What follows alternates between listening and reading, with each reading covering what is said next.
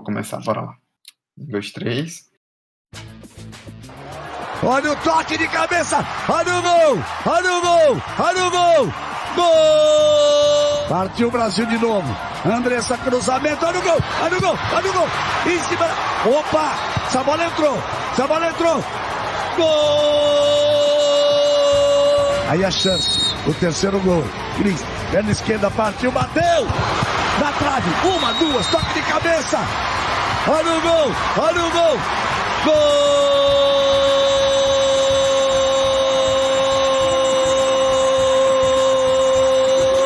É do Brasil!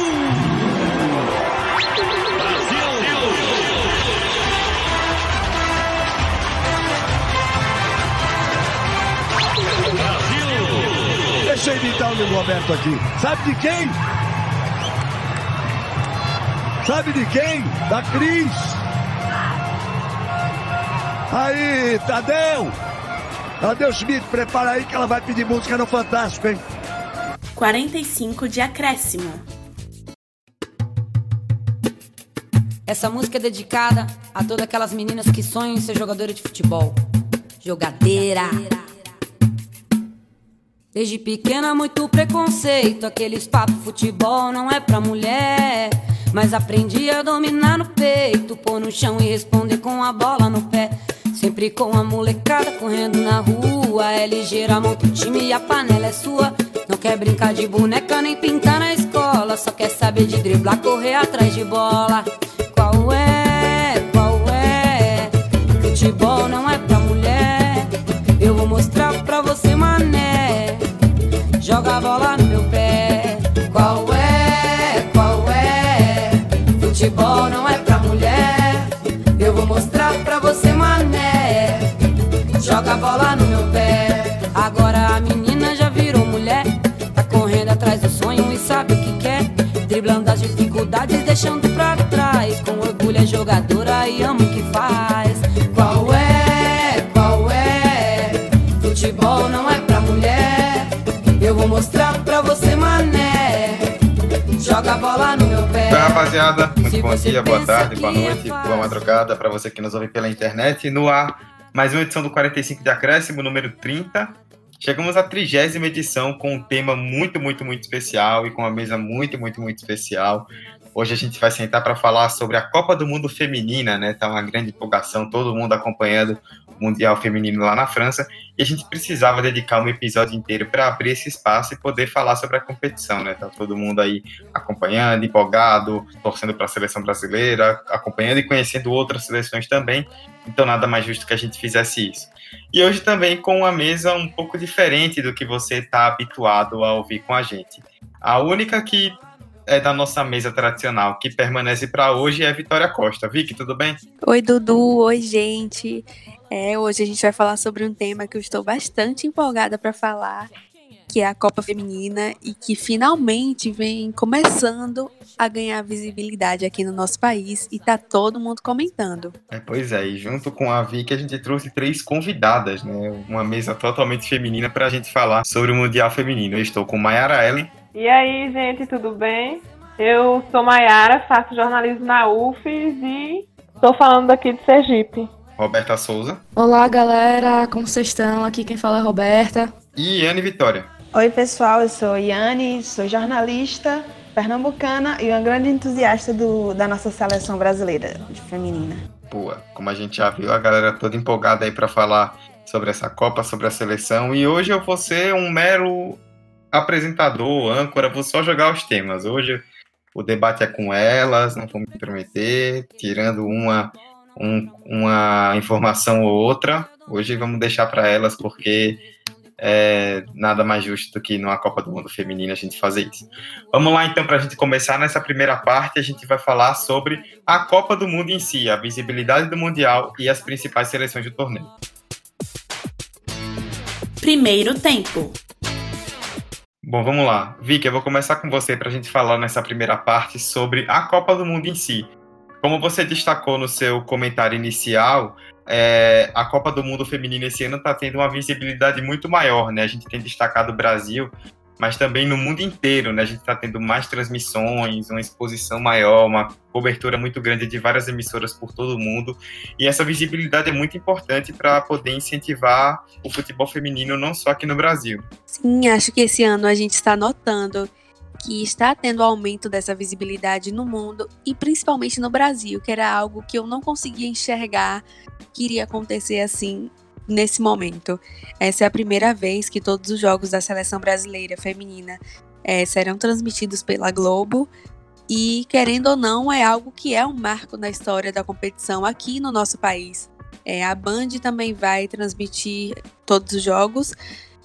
Então, isso traz uma visibilidade que é tardia para o futebol feminino, mas, e mais especificamente falando da seleção, e é uma visibilidade que não é importante apenas para conquistar público, mas também para conquistar empresas.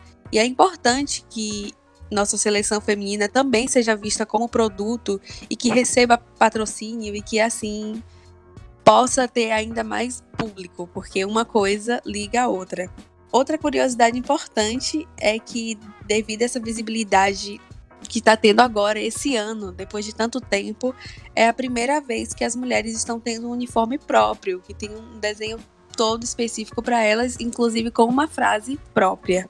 E eu acho que isso é muito importante, embora tenha acontecido muito tarde. É, e a gente vê, né, agora passando para as convidadas também, é, a gente tava, tem visto que não só aqui no Brasil, né, nas redes sociais no mundo inteiro, as pessoas estão comentando, nas, no, nas pesquisas do Google, as jogadoras das principais seleções estão entre os termos mais pesquisados desse, né, nesse mês, agora com o começo da Copa. A gente está vendo é, os países participantes também, as pessoas repercutindo muito, tá realmente uma ação muito legal, essa divulgação cada vez maior e as pessoas passando a perceber o que é o futebol feminino e a importância dessa visibilidade.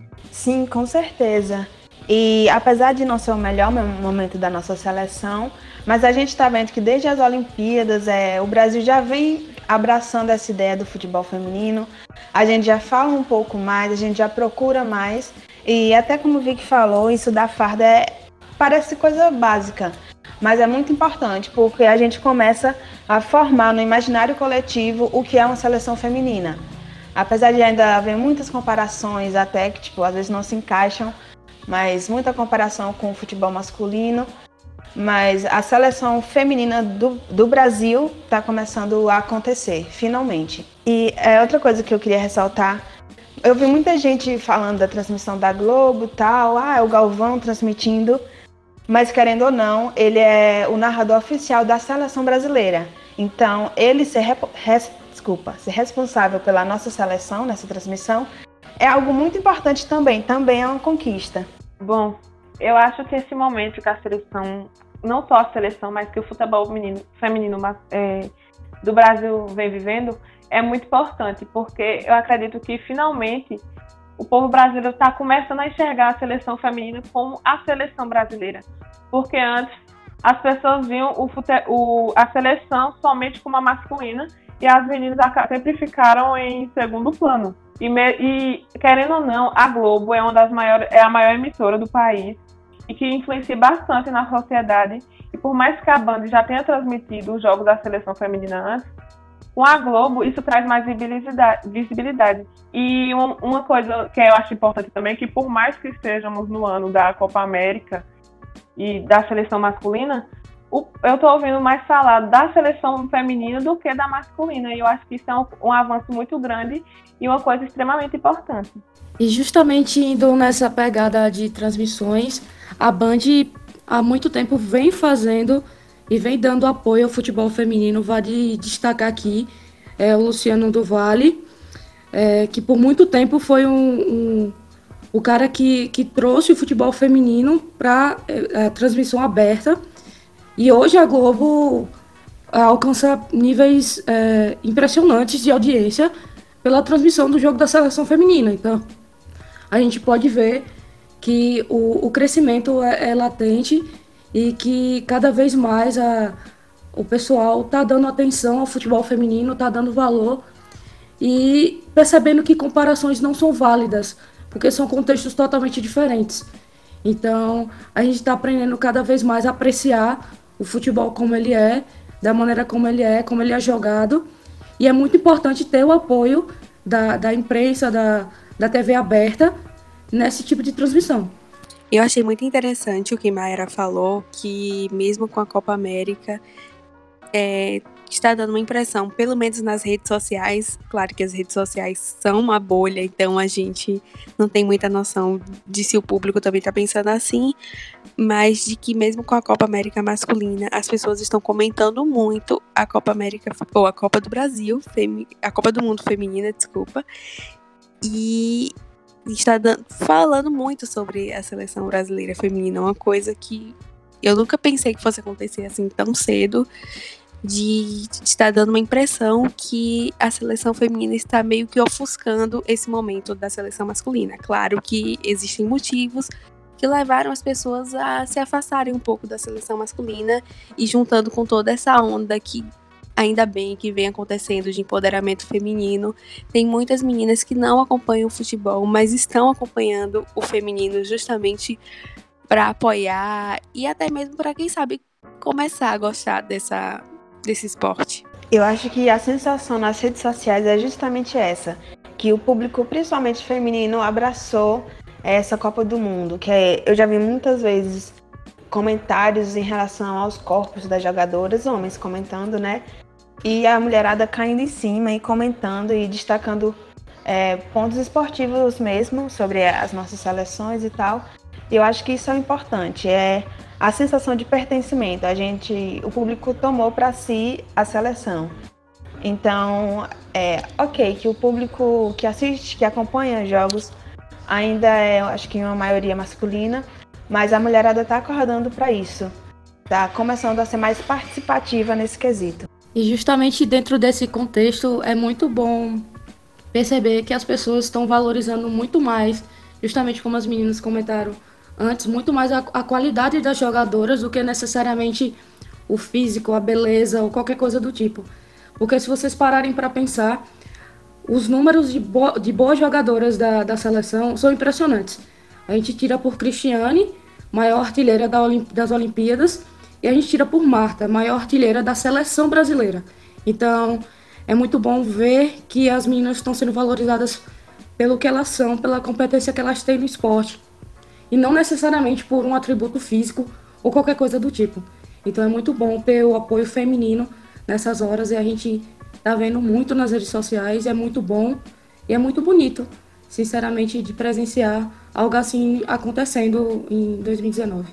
Isso que Roberta falou é muito interessante, porque as meninas agora, com, essa, com o empoderamento feminino, têm começado a acompanhar e eu acredito que não acompanhavam antes, porque o Brasil é, criou uma cultura de que futebol não era para mulher. Enquanto em outros países o futebol feminino estava começando a ser desenvolvido, o Brasil tinha proibido as meninas de jogar durante 34 anos. Então, eu acho que todo esse processo que estamos vivendo, as dificuldades que encontramos hoje, que, por exemplo, nos Estados Unidos não, eles não encontram tanto quanto a gente, foi por, por conta dessa cultura que se criou no país.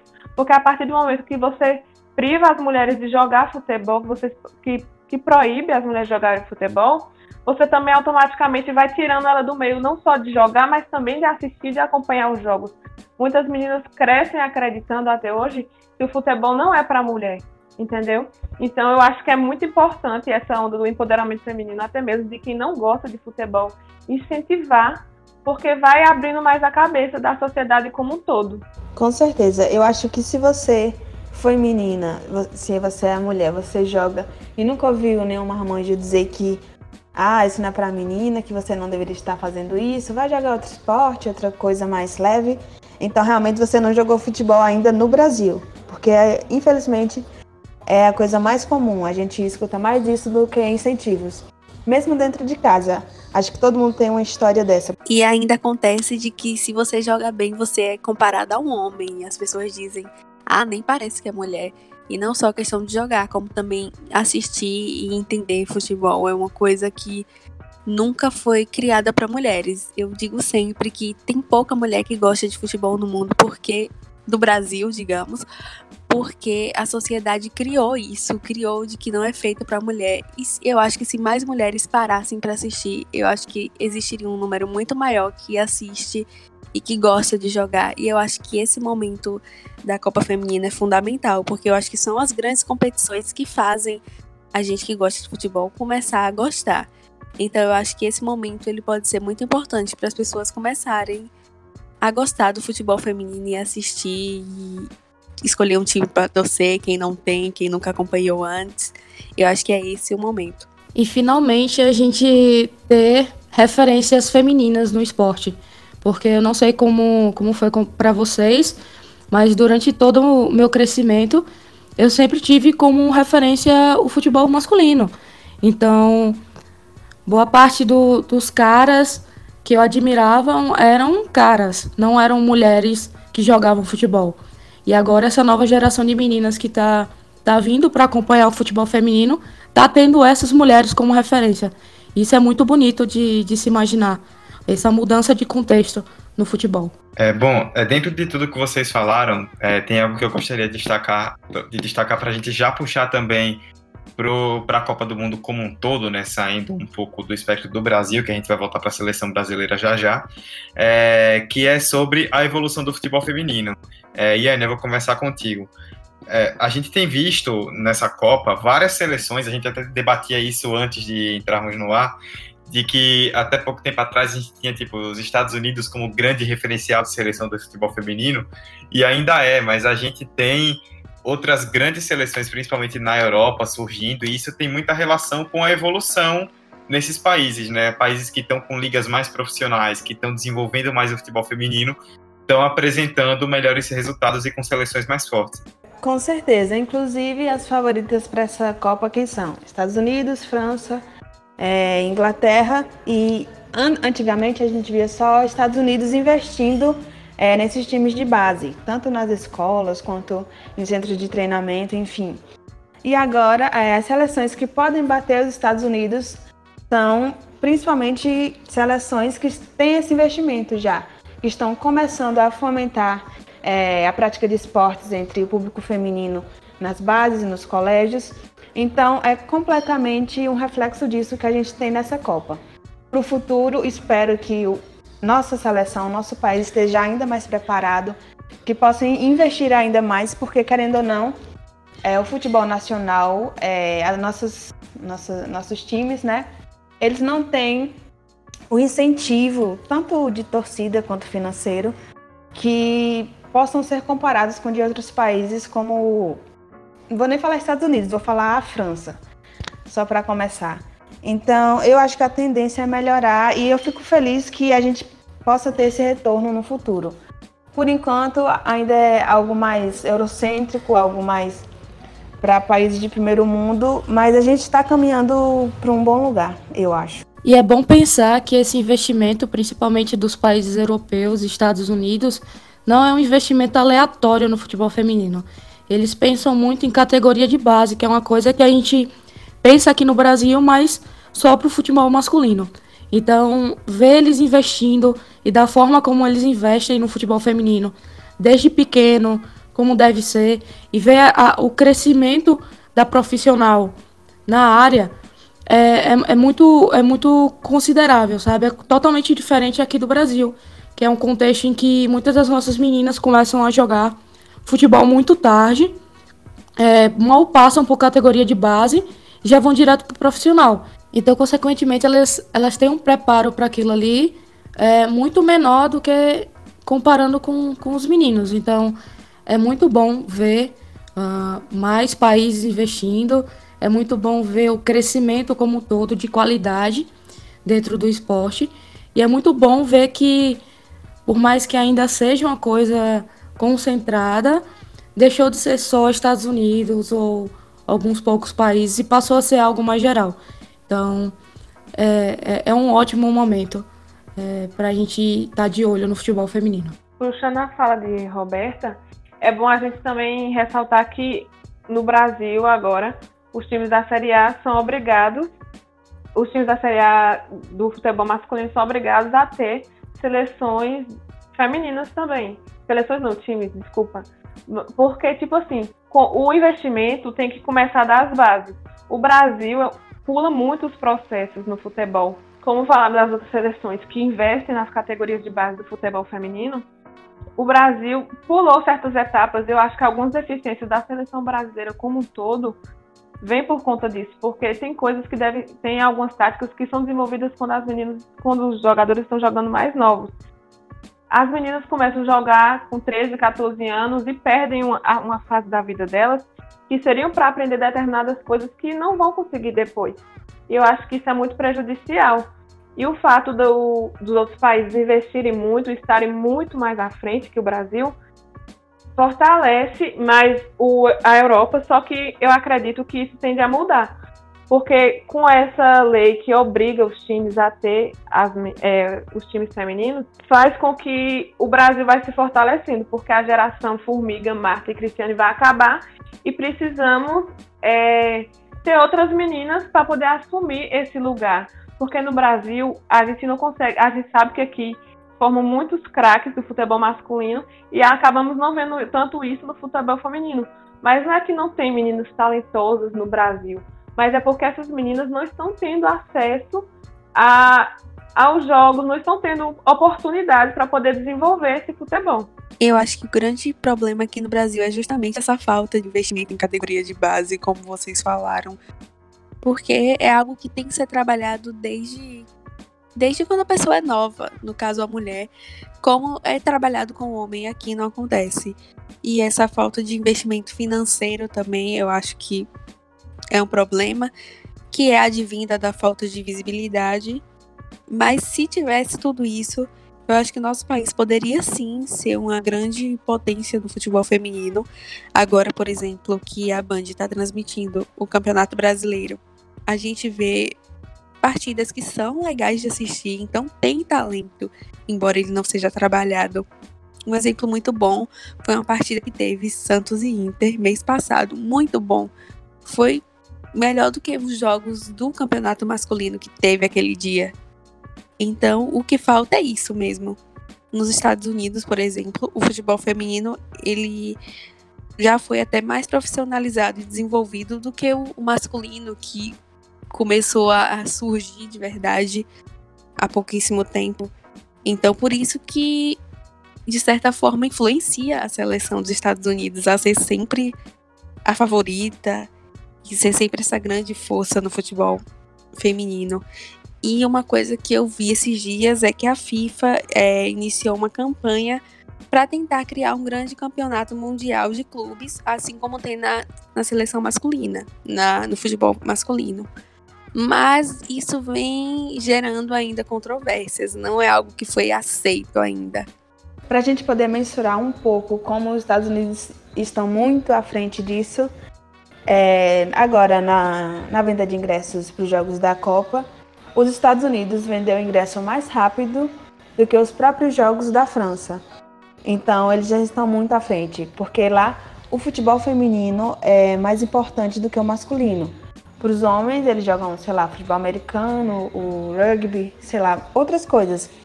Mas então a gente tem que batalhar justamente para isso. Seria muito bom também esse campeonato que acabaram de, de citar, mas é, nosso país ainda sofre um problema financeiro e não tem como correr disso.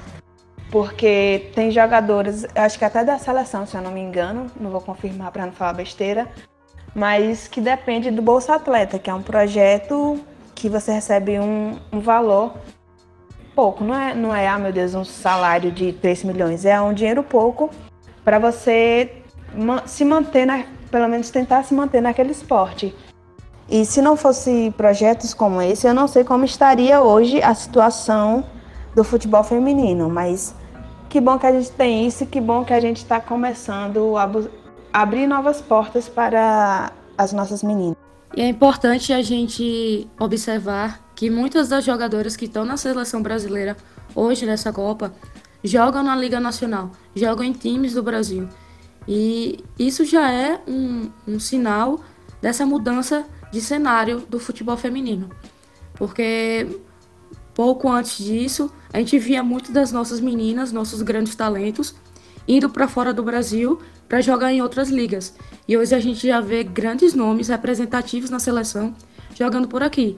Então já é algo muito significativo, já é algo muito bom e que é para ser valorizado mesmo, que a gente tenha cada vez mais isso, que a gente tenha um campeonato mundial e que essas coisas evoluam dentro do esporte. E eu acho, na verdade eu acredito que investir no futebol feminino não é tão difícil, porque eu acho meio que o machismo cega as, cega as pessoas. Porque se parar para pensar que a maior parte da população brasileira é composta por mulheres, se tivesse investido desde antes no futebol feminino, a mídia, os patrocinadores iriam vender mais, pensando com uma mente mais capitalista, entendeu? Então, eu acredito que a única desculpa para não investir no futebol feminino seja o machismo, porque talento as meninas têm, com certeza iria vender muito, porque todas as meninas iam começar, as meninas iriam abrir mais as, as cabeças para o futebol feminino, começar a assistir, começar a se interessar mais e, consequentemente, ia consumir é, produtos do futebol feminino. Então, não vejo motivos para não investir no futebol feminino. E eu acredito que todas essas mudanças de agora, que eu achei que foi até meio que rápida, entre aspas, porque a primeira Copa do Mundo feminina foi, se não me engano, em 1991 e estamos em 2019. Então eu não acredito que se passou tanto tempo para essa evolução da, da Copa Feminina ser transmitida em massa, como tem, tem sido hoje, porque eu não conseguia ver o Brasil, principalmente, transmitindo na Globo uma Copa Feminina. Por conta de que sempre é, essa cultura do, de que o único, a única seleção brasileira de verdade é a seleção masculina, a, a seleção feminina sempre fica de lado. E eu não conseguia enxergar o Brasil evoluindo nesse quesito. E eu acho que só tende a melhorar com as leis novas do Campeonato Brasileiro, com a transmissão da, da Band, que é sempre bom a gente, a gente ressaltar, porque eu acredito que tá muita, para muita gente, para muita menina, essa é a primeira Copa feminina, muita gente nem sabia que existia uma Copa Feminina. E eu acho muito importante, porque por mais que a seleção brasileira não esteja vivendo o seu melhor momento, é, eu acho que Marta, Cristiane Formiga, que estão encerrando suas carreiras, deve ser diferente para elas ver, porque elas meio que contribuíram bastante para essa evolução. Porque eu, particularmente, não me lembro de uma seleção brasileira antes de Marta Formiga e Cristiane. Claro que tinha. Só que essas meninas de antes não tinham tanta visibilidade. Antes da gente puxar para a segunda parte, que a gente vai falar mais do campo mesmo, do que está sendo o Brasil nesse começo de Copa. É, eu quero só completar uma informação que a Iane trouxe, a reportagem do Terra, falando a respeito dessa questão do Bolsa Atleta, né? Que, é, segundo a reportagem, das 23 jogadoras do Brasil, 17 recebem o Bolsa Atleta ou já receberam em algum momento e usam esse recurso para situações básicas, como é, comprar equipamento, suplementos alimentares, transporte e tudo mais. E até jogadoras que jogam fora do Brasil às vezes precisam utilizar justamente por isso, porque não é uma situação só do Brasil, essa questão da desvalorização do futebol feminino. Então, o, a bolsa não impede atletas que atuam fora do país também acabam precisando utilizar. É, bom, é isso. A gente vai puxar agora para a segunda parte, né? Primeiro a gente falou da Copa do Mundo, mais das transmissões da Copa do Mundo como um todo, falamos da visibilidade do futebol feminino. Agora a gente fala do Brasil, porque estamos todos muito empolgados com essa vitória. Mentira, ou não. Mas vamos lá, que a gente tem muito para falar sobre Brasil e Jamaica e o que esperar daqui para frente. Segundo tempo. Bom, começando a segunda parte para falar de seleção brasileira, né? O Brasil que começou a sua jornada na Copa do Mundo da França contra a Jamaica no último domingo, dia 9, venceu por 3 a 0, venceu bem, jogou bem a seleção, a partida sólida, conseguiu uma importante vitória. E aí eu já jogo para vocês para que a gente possa começar a falar sobre isso, né? Do que foi essa estreia do Brasil, como é que vocês viram esse resultado e se dá para empolgar com o resultado ou se é melhor manter os pés no chão por conta do adversário, o que é que vocês estão achando aí? É, eu acho que nós temos que ter calma, É óbvio que é muito importante torcer, mas não se pode criar uma expectativa muito exagerada. É, porque a gente tem que lembrar que antes da Copa a equipe vinha de uma fase muito ruim, que somava nove derrotas nos últimos dez jogos. E a última vitória foi em setembro do ano passado. Então, claro que essa vitória logo no primeiro jogo já cria um, uma expectativa, uma comoção, mas não vamos criar algo muito grande para depois não se decepcionar. Principalmente tá tendo a expectativa dessas pessoas que não acompanhavam a seleção antes, então se de repente as meninas caírem na primeira fase ou numa fase seguinte, talvez essas pessoas fiquem muito decepcionadas e e não, não seria o fim do mundo, gente. Eu acho que passar da primeira fase já é um bom começo eu particularmente tenho duas expectativas. A expectativa de torcedora fanática que só pensa com o coração, que quero mesmo que o Brasil chegue na final, por mais que eu, seja, que eu saiba que seja difícil. Mas, eu, como Vitória falou aí no fim, eu acho muito importante tomar cuidado porque muita gente não acompanha o futebol das meninas e muita gente acredita que as meninas são favoritas e não é. Não são. Porque se, se, se empolgar demais, as pessoas vão estão decepcionadas com os meninos e automaticamente estão colocando todas as expectativas nas meninas e não, como não acompanha, não sabe do que aconteceu nos últimos jogos que vieram perdendo, desculpa, que vieram perdendo e tal. Mas eu acho que como essa Copa eu acredito que seja a mais importante para as meninas do Brasil todos, de todos os últimos anos, por conta da transmissão. Eu acredito que elas vão dar o máximo e eu tô com boas expectativas, principalmente depois dessa vitória, porque por mais que a seleção que a gente pegou não não está entre as melhores, bem pelo contrário, mas o fato de Cristiane ter voltado para a seleção e ter voltado muito bem, eu acredito que acende uma esperança. Principalmente se Cristiane jogar bem e Marta jogar bem também no mesmo jogo que Cristiane, eu acredito que só tende a melhorar. Eu vou muito pela linha do que a Mayara falou. É, eu tenho muita expectativa de torcedora, mas eu sempre tento pensar pelo lado mais racional. Olhando para o time que jogou contra a Jamaica, eu vejo ainda algumas problemáticas na defesa da seleção. É um time muito bom do meio para frente, muito consistente, com peças muito boas, mas ainda tem uma certa insegurança na defesa. Como a gente pode já ter visto em outros jogos das outras seleções, a defesa vem sendo um ponto bem forte das seleções, principalmente europeias. Então, é algo para a gente ficar de olho e atento, mas acima de tudo ter, ter muita confiança, porque a gente tem excelentes jogadoras. Marta, melhor do mundo, Cristiane em ótima fase, esses três gols. Recuperou muito a autoestima dela jogando e tentar esquecer um pouco esse histórico ruim que vem, vem, vem tendo, porque concordo com boa parte do que Vadão falou em entrevista que muito, muitos desfalques nesses últimos jogos, mas também acho que tem uma questão muito da comissão técnica no desempenho do, da seleção e isso é uma coisa a se pensar. É, se o trabalho da comissão técnica está sendo suficiente para dar conta de administrar tantos talentos como que a gente tem na seleção para finalmente conseguir colher frutos satisfatórios e frutos que essa seleção merece com as, as ótimas jogadoras que tem. Bom, é, eu gosto de ser uma pessoa positiva, então eu acho que as meninas estão deixando a gente sonhar. Porque apesar desse resultado, a gente tem que ver que a gente não tinha Cristiane jogando, a gente tinha jogadoras lesionadas, Marta não estava lá na sua melhor fase e tal, lesão, sei que lá. Então, sobre Vadão. Eu não sei nem porque ele tinha, ele tá ali, ele não tinha que estar tá ali. Emily era a nossa melhor opção como técnica. Vadão não tem um histórico brilhante. Não sei quem é um amigo dele lá dentro, mas a, eu não acho que nada justifica a participação dele nessa Copa. Inclusive, as meninas ganharam o jogo contra a Jamaica apesar dele.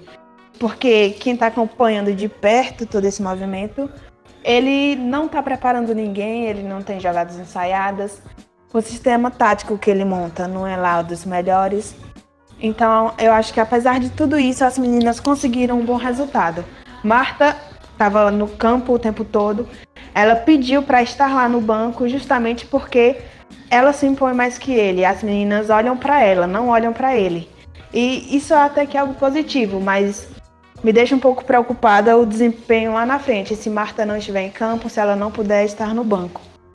Mas apesar de tudo, eu estou confiante. Eu gosto de pensar que pelo menos da primeira fase a gente consegue passar. Eu acho bom a gente também ressaltar que a seleção brasileira, por mais que perdeu os últimos nove, dez jogos, a seleção não pegou qualquer, qualquer seleção, entendeu? Porque as, o, a escolha da comissão técnica foi pegar todas as seleções que estivessem acima do Brasil no ranking, ou seja, as melhores. Então não podemos também nos assustar, desesperar com as derrotas. Claro que ganhar é importante, mas eu, eu gostei da escolha da comissão técnica de pegar as melhores seleções, porque eu acredito que perder para seleções boas é melhor do que ganhar de seleções. Acho que aprende mais quando você perde para seleções boas do que quando você ganha de seleções ruins, inferiores, no caso. Então, acho que os resultados são ruins, mas não são tão desesperadores. Porque, além de estar sem Cristiano, as seleções que nós pegamos não foram seleções que estavam abaixo do Brasil. Mas é muito importante a gente parar para analisar, dentro desse contexto, o trabalho que vem sendo feito da comissão técnica. Mais uma vez falando sobre isso. É, particularmente, minha percepção sobre o trabalho de Vadão é, não é otimista, não, não vejo ele como um técnico, tampouco acho que ele tem domínio do, das características das jogadoras que convoca e sabe montar o esquema tático melhor possível para o time jogar bem. Eu acho que ainda falta muito disso. E nessas horas que bate um pouco do trabalho, bate um pouco da saudade do trabalho da Emily, ela vinha desempenhando bem e cortaram abruptamente. Então, talvez após essa Copa do Mundo, independente do, do nosso desempenho, caiba a, a, a comissão repensar o trabalho e repensar se o, o técnico está sendo suficiente para dar conta de tantos talentos que tem na mão dele. Então é algo a se pensar e pensar justamente no futuro da seleção, não só para o presente, não só no desempenho atual, mas para o futuro. É aquela coisa, Vadão nesse momento ele é a nossa rainha Elizabeth, porque ele não tem decisões de fato é, eu acho que tem mais gente por trás dele tomando decisões do que ele próprio. E vai se encaminhando, né? A gente vai tentando. E a pior coisa é quando você torce para o time mal, para a galera perceber que o técnico não está fazendo um bom trabalho. Mas é, eu acho que a gente está nesse momento. E eu ainda hoje não entendo porque a Emily saiu. Foi mais por desavenças, de, por algo dentro da comissão da CBF do que pelo desempenho. Porque se eu não me engano, ela perdeu cinco jogos. Vadão perdeu nove, com a seleção totalmente despreparada. Então é aquela coisa, né? A gente tá indo só na fé, porque técnico a seleção não tem. E assim, no começo eu falei sobre a expectativa que a torcida está criando, como após essas críticas de vocês para o Vadão, que eu super concordo. Então, como eu acredito que taticamente falando, essa seleção não tem muito para onde ir. Eu acho que talvez essa torcida, assim, de uma forma que nunca aconteceu antes, talvez sirva para dar um gás para as meninas. E eu não sou muito a favor dessa ideia de que se ganha na raça, se ganha na força. Eu acho que a tática é sempre superior. Mas eu acho que as meninas com esse gás a mais, vendo que as pessoas estão empolgadas, eu acho que isso pode sim ajudar também dá para olhar por esse outro lado. Bom, a gente falou um pouco aí do trabalho da comissão técnica, né? Descemos a madeira no vadão, que é sempre muito reconfortante para o coração. E aí, voltando a falar um pouco sobre essa vitória contra a Jamaica, é, eu queria que vocês também dissertassem rapidamente sobre alguns dos principais destaques né, do, do Brasil. É, algumas jogadoras se destacaram bastante, principalmente a Cristiane, né, que saiu com o hat-trick do jogo. Eu queria que vocês falassem sobre alguns destaques individuais aí do que, é que vocês viram da seleção nesse jogo de domingo. Então, como você bem disse aí, Dudu, a Cristiane, é, de longe, uma grande surpresa, muito bom ter nossa grande artilheira de volta fazendo três gols. Mas eu acho que eu destacaria mais duas jogadoras muito importantes é, para a seleção como um todo e que passam muita segurança. Eu vou começar por Bárbara. Eu acho ela uma goleira fantástica. É, cada ano que passa parece que ela fica melhor, mais rápida, mais, mais ágil. Ela, ela fez boas defesas contra a Jamaica, nas poucas vezes que a Jamaica foi ao ataque. Outro ponto muito interessante é a Thaisa no meio de campo. Eu acho que ela, ela mandou muito bem. Uh, ao lado de Formiga, trabalhando muito bem no meio de campo. E uma jogadora que começou o primeiro tempo não passando tanta confiança, que foi a Debinha, mas voltou para o segundo tempo muito bem, com um desempenho muito bom, que é o que a gente espera dela, porque todo mundo sabe que ela é uma excelente jogadora e muito habilidosa. E quando ela faz, a, quando ela decide jogar, ela faz muita diferença. Então é um ponto a se comentar. Eu acho que o único ponto negativo, acho que a única jogadora que eu vi muito abaixo foi a Bia, eu esperava muito mais dela no apoio a Cristiane. A Bia entrou na fogueira, ela teve um, um papel. Entregaram para ela uma bomba na mão é, de ter que substituir a Marta. Então, assim, é, para mim ela foi a única, única jogadora que esteve abaixo de fato. O resto do time jogou muito bem, muito ofensivo, segurando a bola no ataque, que é o que a gente espera da seleção, na verdade, porque é um time muito ofensivo. Estamos falando de um time que até as laterais jogam como meio de campo e ponta nos seus times. Então é algo a, a se manter, essa pegada no ataque com segurança, mas também pensar muito na nossa defesa. É, Cristiane, se você estiver ouvindo isso, é, eu te amo, entenda por favor isso, que eu te amo. É, outros destaques, né, além, claro, de Cristiane. É, Bárbara também, ela jogou pouco, né? Ainda bem que ela jogou pouco, ficou lá na dela, tranquila, fez uma, uma defesa ou outra, mas não teve muito trabalho. E que bom, continue assim. Mas eu destacaria a Debinha, que eu acho que ela jogou muito bem. Ela arrumou muito bem as jogadas, principalmente para a Cristiane. Os passes e as assistências dela foram muito boas, principalmente no segundo tempo. É, e, e, a Lud, Ludmilla, ela entrou, acho que no, lá pro meio do segundo tempo, mas ela entrou com gosto de gás. Ela tentou umas três, quatro vezes. Infelizmente não era o dia dela. Domingo não foi o dia de Ludmilla fazer gol. Mas quando for o dia dela, quando ela for brilhar, vai dar certo.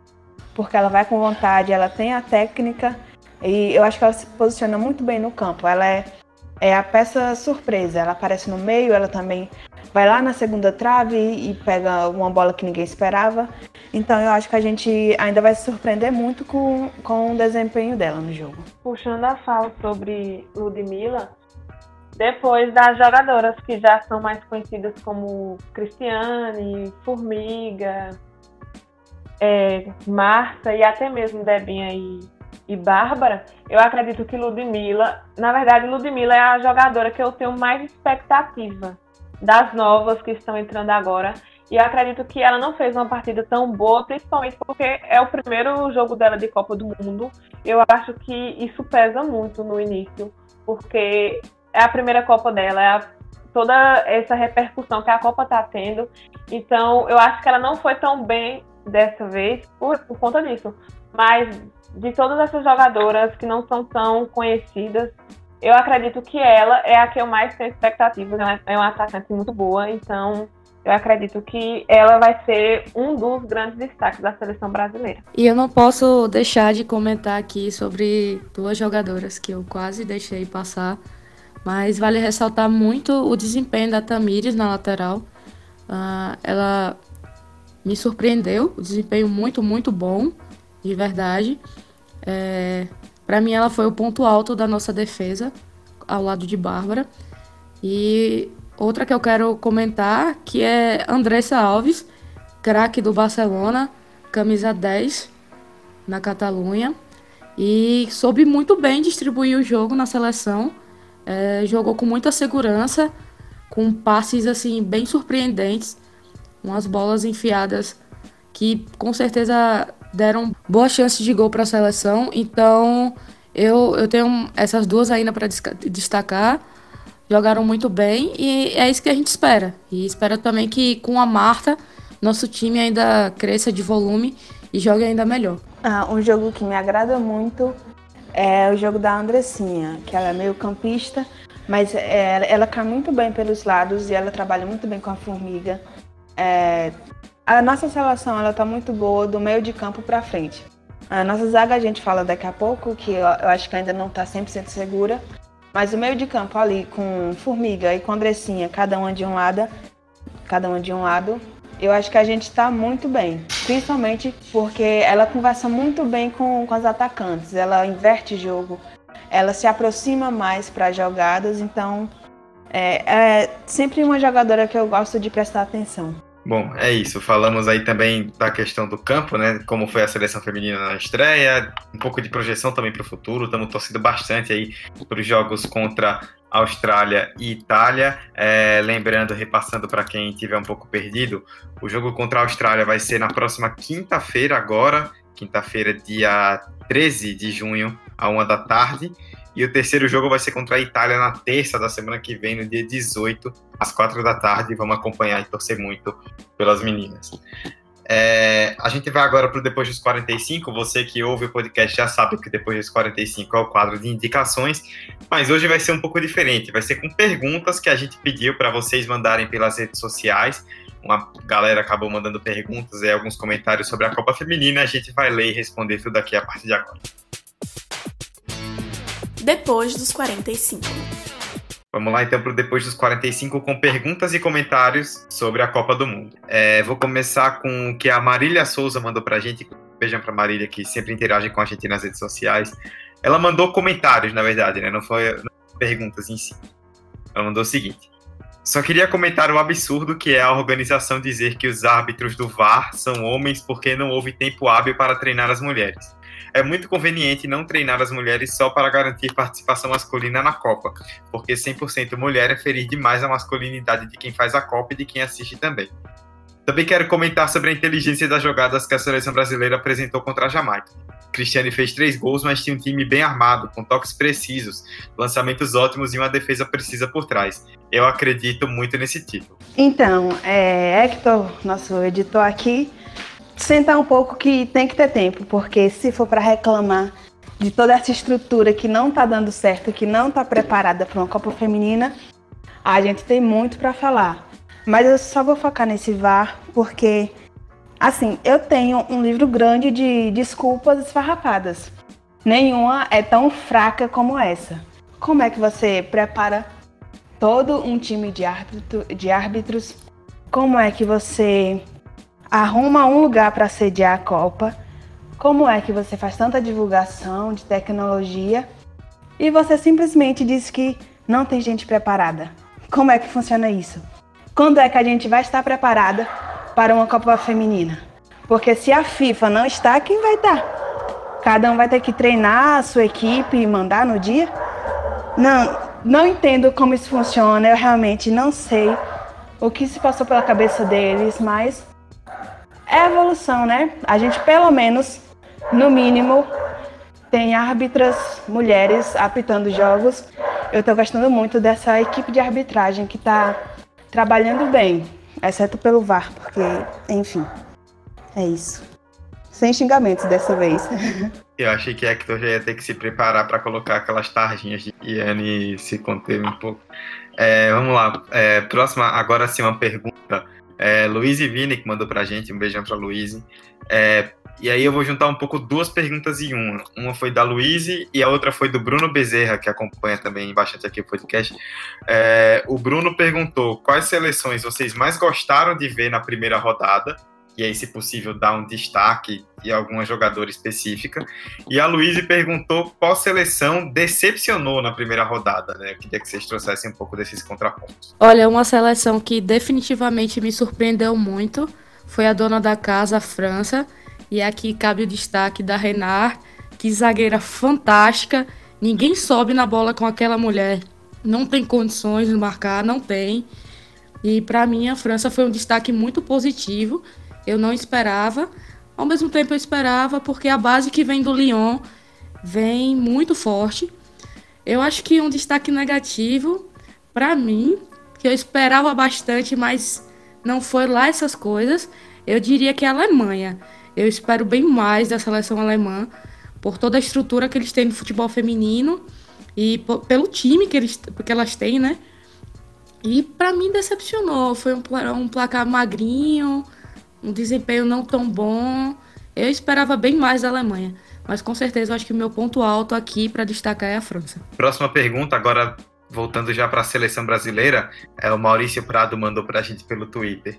É, ele fez duas em uma, na verdade. Né? Ele perguntou o que é que a gente pode considerar hoje como o principal problema da seleção e se a derrota da Austrália foi boa ou ruim para o Brasil. No outro jogo do grupo, né, com os dois times que vão brigar pela vaga também, a Austrália, que é uma das favoritas, perdeu para a Itália por 2 a 1 eu queria que vocês falassem um pouco né, sobre essas duas perguntas, os problemas da seleção e sobre o impacto dessa derrota da Austrália. Bom, sobre o Brasil, eu não gosto de só repetitiva, mas o problema para mim ainda é Vadão. E outro ponto que eu acho que a gente ainda não testou de verdade é a nossa zaga. As meninas nesse jogo contra a Jamaica não sofreram tantas jogadas, não foram colocadas à prova. Mas a nossa lateral eu acho que ainda está muito aberta, que a gente tem que, principalmente numa, contra uma seleção como a Austrália, que é muito ofensiva e muito rápida, a gente tem que estar tá preparada para ter uma zaga firme e ter mais esse retorno do meio de campo, que a gente ainda volta muito devagar no contra-ataque. Acho que a gente tem que preparar mais esse lado. No momento, a zaga, a zaga é o que me preocupa. E sobre a derrota da Austrália, eu não acho que seja bom para o Brasil. É e não é, mais ou menos. Porque se parar para pensar que a Austrália vai jogar com tudo, porque perdeu, e se eu não me engano, o terceiro melhor colocado todos os grupos vai passar de fase. A Austrália vai chegar com tudo e é um time que é bom ofensivamente e eu acho que é mais fácil você jogar contra uma seleção que já vem de vitórias do que uma seleção que vem de derrotas. Porque quando a seleção vem de derrotas, ela vem querer a vontade de ganhar ainda é maior, a determinação é maior. E eu acredito que a Austrália vai dar todo o potencial que ela tem nesses jogos. Então eu acredito que seja ruim para o Brasil nesse quesito. Mas eu acho que também é bom pelo fato de como vai ficar a tabela. O Brasil tem uma vitória, a Austrália não tem, então eu acho que é meio a meio. É bom por um lado e é ruim por outro. Acho que é mediano. Próxima pergunta. É, emendando também duas e uma, né? Uma foi do Vitor Gabriel e a outra Gabriel, que não tem nenhum parentesco, é só sobrenome mesmo. Os dois perguntando sobre a seleção brasileira. A gente acabou respondendo um pouco disso nas nossas falas iniciais, nas falas de vocês, né? Mas, repetindo a pergunta, o Vitor perguntou, de forma mais geral, o que falta para o Brasil ser uma potência no futebol feminino, a ponto de chegar como uma favorita numa Copa do Mundo. E o Igor perguntou a respeito dessa Copa, se vocês veem como obrigação do Brasil ir longe, como chegar numa final ou numa semifinal, o que é que vocês projetam aí de futuro? Eu acho que o que falta é investimento, mais investimento sério porque o Brasil gosta de fazer tudo de todo jeito, principalmente no futebol. Não é só obrigar os times a ter é, times femininos também, mas é garantir que esses times façam isso de, com qualidade, porque não adianta de nada o, um time masculino grande colocar um time feminino só por colocar e não dar uma estrutura, não dar uma base para esse time. Eu acredito que falta investimento e seriedade, porque as meninas precisam ser levadas a sério porque o futebol não tem esse negócio de o masculino é melhor, o feminino é pior. Futebol é futebol independente de gênero. Então eu acho que o que falta é investimento sério, é respeito mesmo.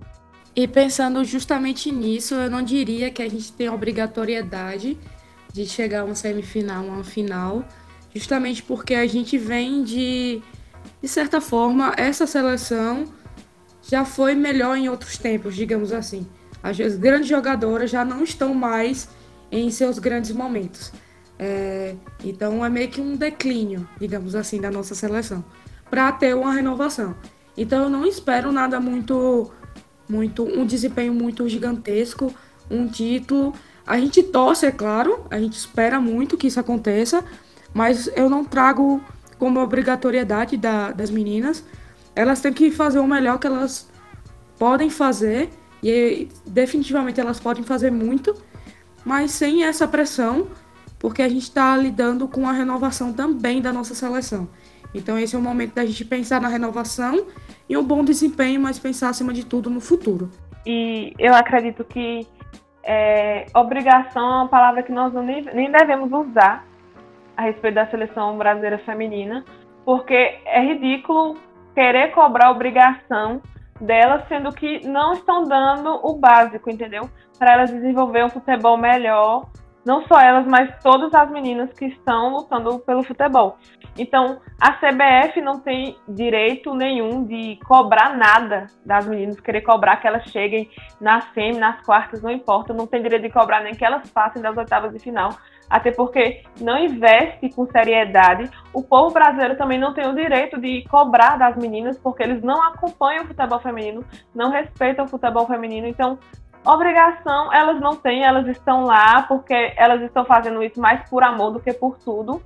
E eu acredito que se elas têm alguma coisa, é, obrigação, mas é por elas e não pelo povo ou pela CBF ou por qualquer outro que seja. Bom, a última pergunta, é, eu separei essa por último até para que eu possa falar mais um pouco, né, para que vocês é, falem do que tocaram muito no início, que foi a situação da estrutura do futebol feminino.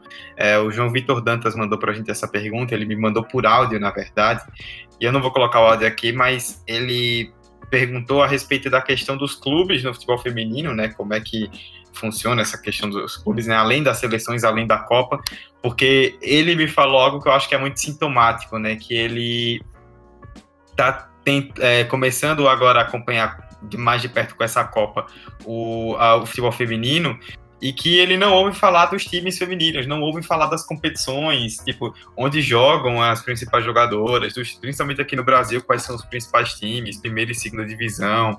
É, existe uma grande dificuldade de, de divulgação, segundo ele a respeito disso, que a gente sabe que acaba acontecendo, e eu queria que vocês discorressem um pouco sobre isso também para a gente fechar. Acho que eu acho que tanto do, do, panorama do futebol feminino aqui no Brasil como lá fora, é, inclusive era para ter sido uma das minhas indicações. O futebol feminino vem sendo transmitido. Eu acredito que tanto pelo Facebook, mas eu acho que também a Band, se eu não me engano. Só que vale destacar também a transmissão dos clubes norte-americanos. A NWSL transmite no site todos os jogos do, das equipes de lá.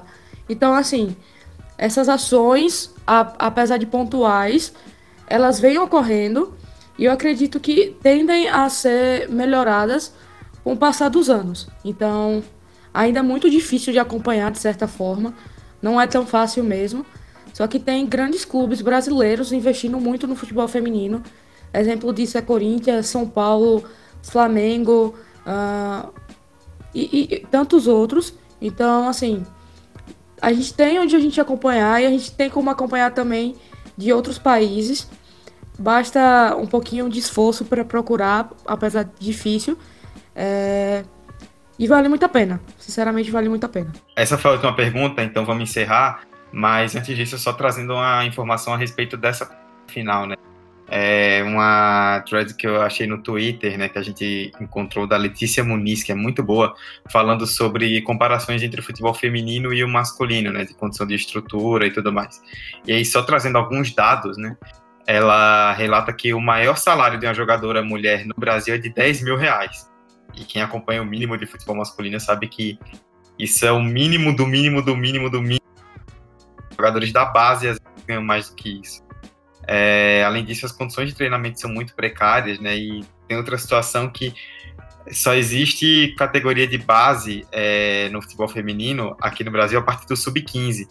Enquanto a gente vê, por exemplo, os meninos já com 7, 8 anos entrando em escolinha, que as meninas entram mais tarde. Isso influencia muito no que a gente falou da questão da tática também, né? A base é menor. Então, às vezes, elas chegam a, em alguns em alguns torneios, quando chegam, às vezes, no profissional, é, sem tanta base tática, porque não tem é, essa base preparada para elas no feminino, não porque elas são melhores ou piores. É, é muito comum a gente ver problemas de estrutura muito pesados e tudo mais. E apesar de tudo, ainda assim, é, Marta e Cristiane estão entre os três maiores artilheiros. Do, as, três, são do, as duas estão entre os três maiores artilheiros da seleção no geral, masculino e feminino. Só o Pelé está entre as duas. É, então, é, as pessoas acabam comparando muito, mas esquecem de falar de algumas situações que a gente precisa contextualizar para saber que a realidade não é tão fácil como muita gente imagina. A gente vê essas meninas é, brilhando aí na Copa do Mundo, com todo mundo comentando, mas a gente não sabe nem um terço, um quinto, um décimo do que elas passaram para chegar ali. Bom, é isso. Encerramos as perguntas. Hoje a gente trocou as indicações pelas perguntas, então a gente vai encerrando essa edição, que ficou um pouco mais longa que o normal, mas o tema merece, foi bem preciso. Espero que vocês tenham gostado bastante, que tenham escutado até aqui. E é isso. Vicky, você que é da casa, muito obrigado e até semana que vem. Tchau, galera. Espero que vocês tenham gostado desse episódio. A gente gostou muito de fazer. E até o próximo. Mayara, Roberta e Yane, deixar para vocês três se despedirem, fazer o biscoito de vocês que vocês quiserem. E é isso. Muito obrigado de verdade pela presença. Vocês acrescentaram muito, foi um debate maravilhoso. Eu ouvi aqui tudo, é, muito feliz com todos os argumentos que vocês usaram.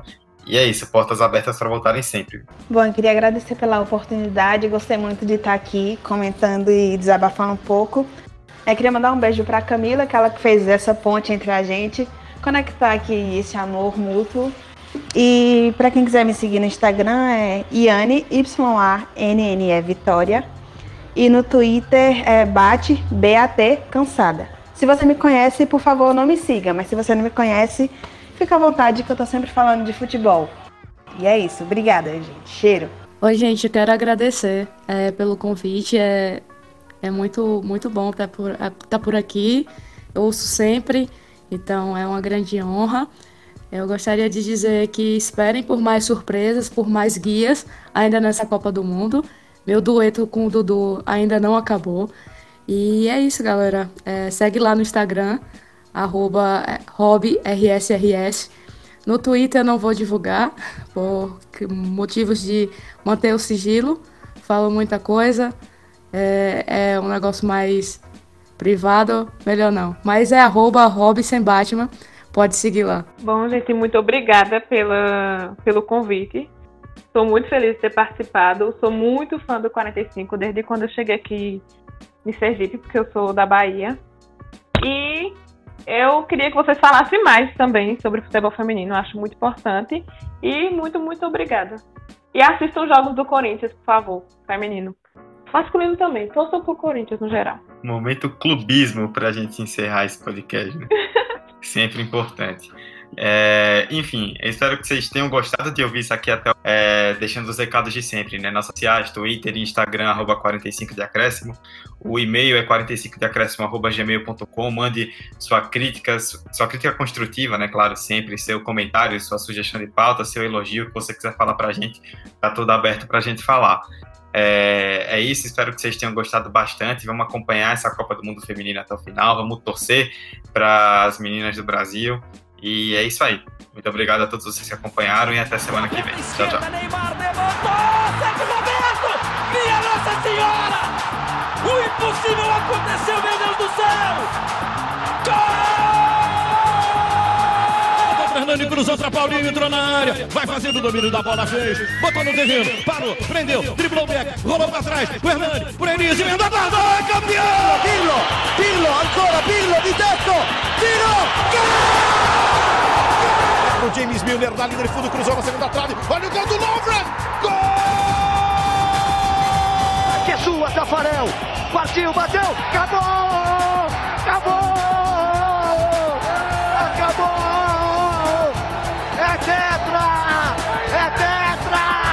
45 de acréscimo.